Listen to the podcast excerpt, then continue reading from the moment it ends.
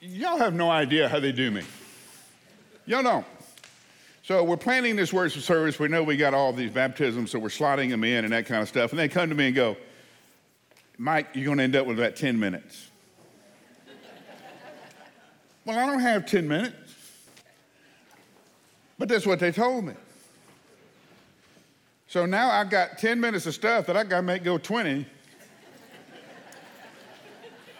See, I think they do that, just say, well, let's see how he does with this one. And just. so, uh, a bunch of years ago, a friend of mine and his wife were having their first child. In the middle of the delivery, his wife yelled out, This is so hard. And the nurse next to her leaned in and said, Honey, this is the easy part. it's the next 18 years that are hard.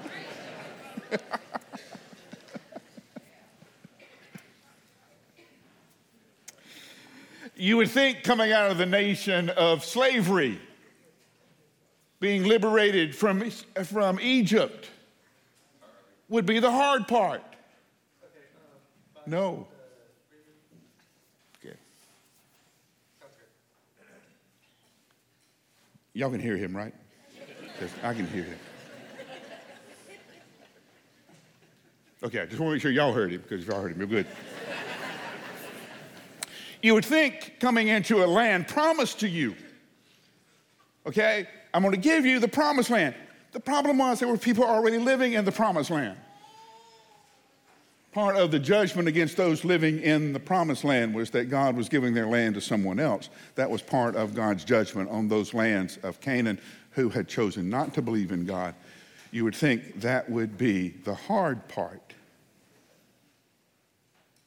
Oh no. They're just now coming to the place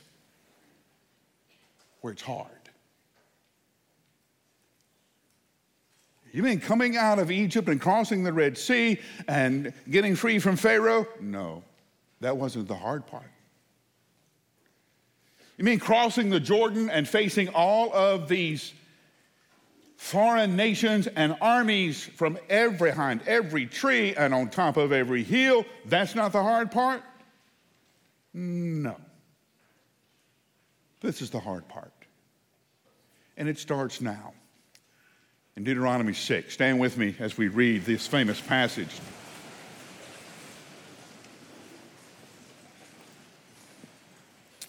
Listen, Israel, the Lord our God, the Lord is one. Love the Lord your God with all your heart, with all of your soul, with all of your strength. These words I'm giving you today are to be in your heart. Repeat them to your children. Talk to them when you sit in your house and when you walk along the road, when you lie down and when you get up. Bind them as a sign on your hand. Let them be a symbol on your forehead. Write them on the doorpost of your house and on the gates of your city. This is God's word for God's people. Hear it, believe it, and live. Let's pray together.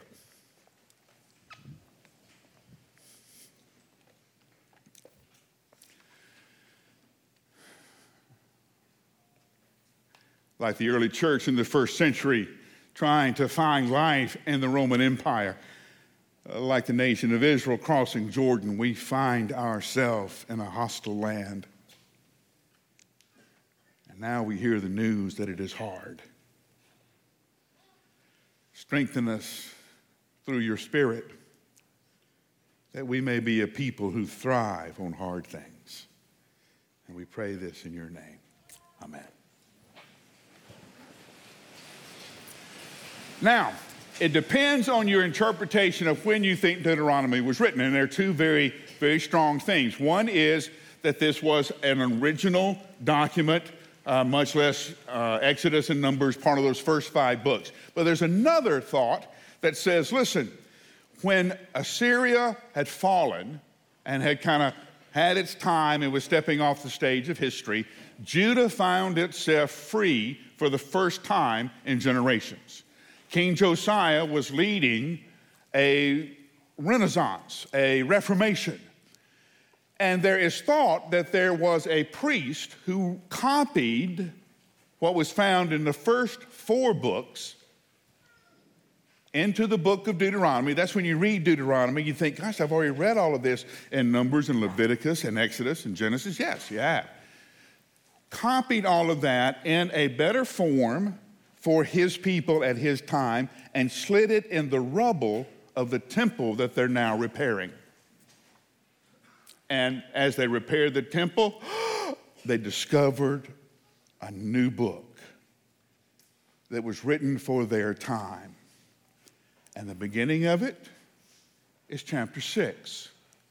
I want you to remember everything God has done for you. And now, as you come into this new land, as you come into this new opportunity, here's the first thing I want you to hear it's hard. The word here, the, the visual of this passage is chiseling, uh, the way an artist would chisel a statue out of a block of stone. That's the image. Teach your children, chisel your children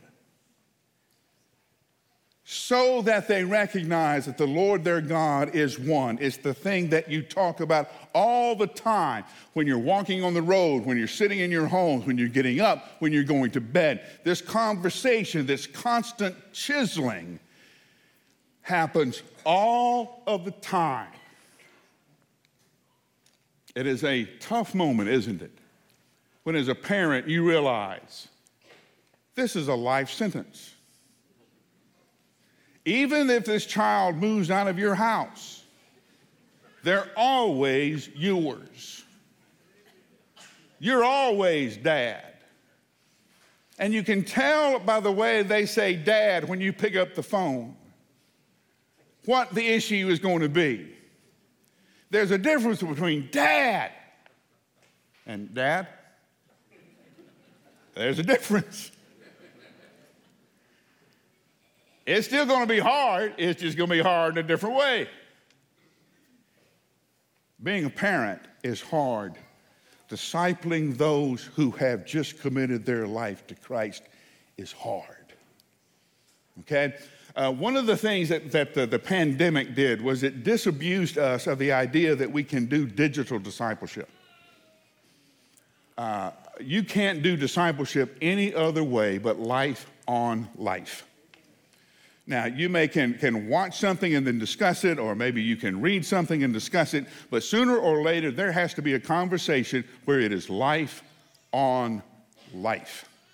There's no shortcut, no other way to do it. It's hard. Now, the reason I'm hammering on this hard is because a lot of us have been defeated by this one word hard. When you realize what you wanted to accomplish, what you wanted to do next, was hard. You come here in the worship service, you hear David Hamilton play. You're moved. You want to play the piano. You do. I, how hard can it be, right? Then you sign up for lessons and you find out you are years from playing the piano. Years. We're going to learn scales. We're going to learn music theory. We're going to learn hand positions. We're going to learn how to move your fingers. And you're going to have to practice this finger thing even while you're sitting by yourself watching TV. If you want to learn how to play the piano, it's hard. It's why most of us don't play. We want to. It's just hard. So you want to get in shape. I don't even have to tell this joke, do I? Y'all just go ahead and laugh. All right? Sign up for the gym. Get a trainer. And about 10 minutes of your training, what you're thinking is, Jesus, if you'll let me out of here alive, I promise I will never come back. I promise. How many of you have left the gym and never gone back? You went one time, huh? Right? It's hard. Raising children is hard. Couple of reasons. One, they aren't born full grown. They're not born knowing the ways of the Lord. You have to teach a child to share. You don't have to teach a child to grab. They know that. And it is amazing, isn't it, how this beautiful child you held in the hospital now becomes this demon from hell.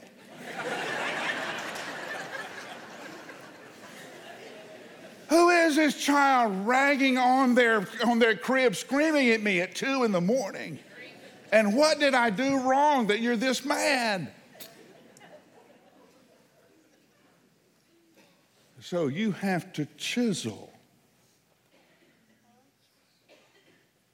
who they are called to be out of who they are born.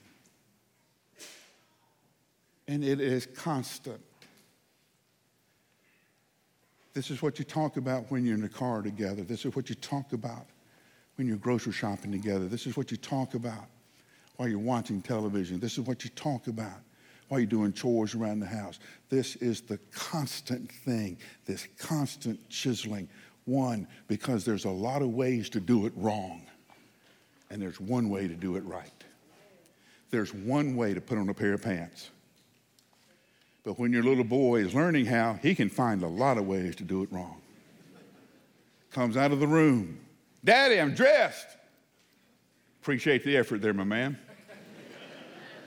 But I don't know how you got your pants on inside out and backwards, but you did. There's a lot of ways to do it wrong, one way to do it right. So there's this constant saying of no, that's not quite it. This is the way. Now do it this way. No, you will say no a thousand times for every time you say yes. And you will find yourself saying, I am so tired of saying no. Tough. Raising a child in the image of Christ is hard. It's hard too because nothing in the world helps you. The entire current of world thought, of world teaching, of world desires is against the best for your child.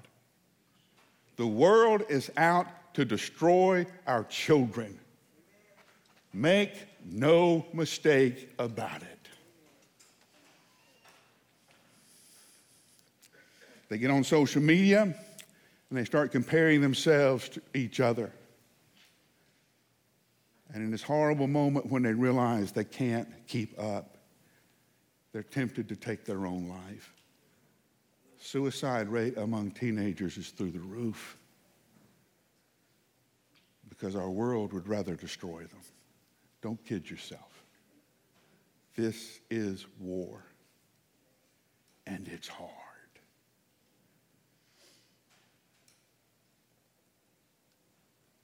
You can't give up and assign the spiritual teaching of your children to spiritual professionals. I took them to church. Aren't, aren't y'all paid to do that? My spiritual teachers were my mother and my father. The most influential people in my faith were my mother and my father. The soundtrack of my life is all of the hymns in the hymn book because that's what my mom played on the piano. And if you were in our home, you heard a hymn. That's why I know all the words. It was chiseled into me.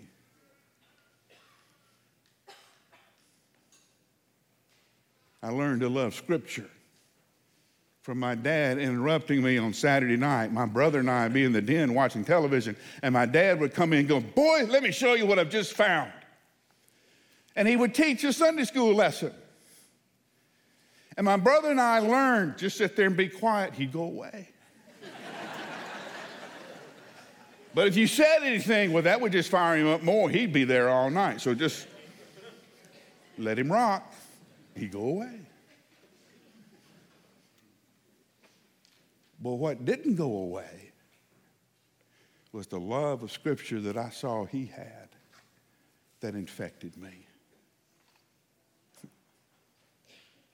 This is what you talk about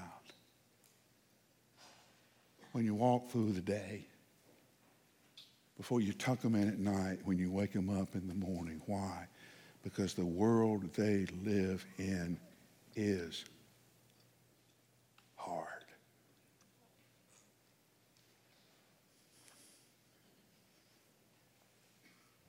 You know what it takes to make a lot of, to make a diamond? Lot of time and a lot of pressure. A lot of time and a lot of pressure.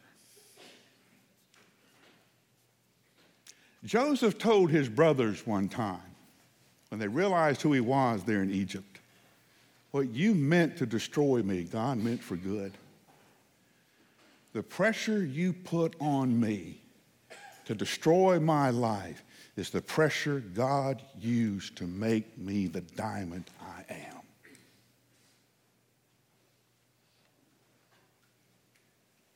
The pressure the world puts on our families, the pressure that the world puts on our children, the pressure that the world puts on you and me will be the same pressure that God uses to make diamonds.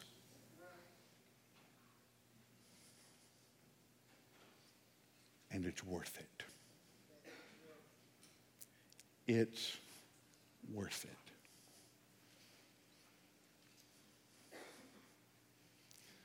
Sooner or later, you'll be sitting in the front porch of some retirement center. Oh, it's coming. I was with my mom one time when she was dealing with Alzheimer's, and I, she asked me something. I said, Oh, mom, I forgot. She says, Forgot. Don't say forgot around here. They'll put you in a home.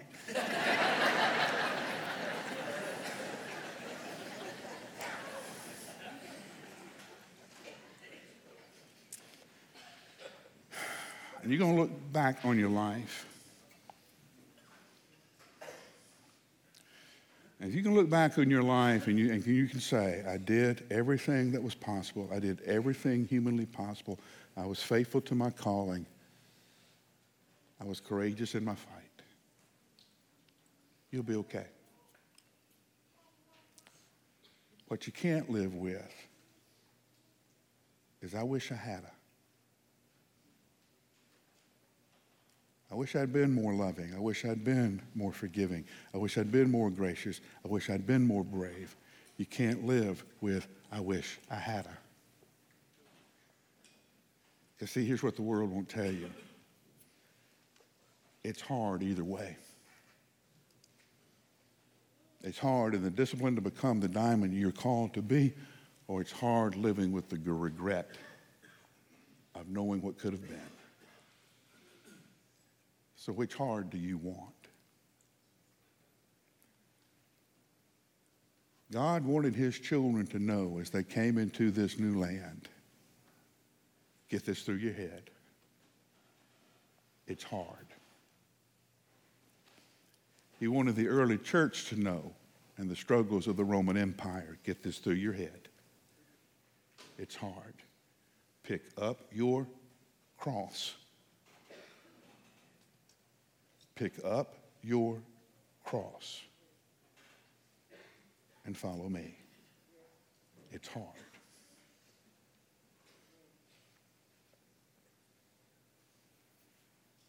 But at the end, it's worth it. You and I just get to choose when we want to face hard. But don't kid yourself. It's hard. Let's pray together. Maybe hard has defeated you.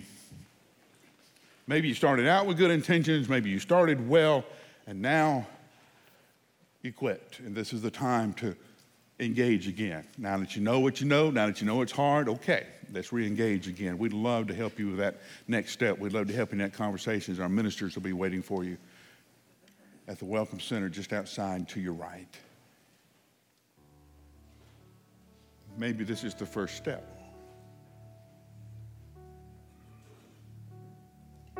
You come. We'd love to pick up that conversation.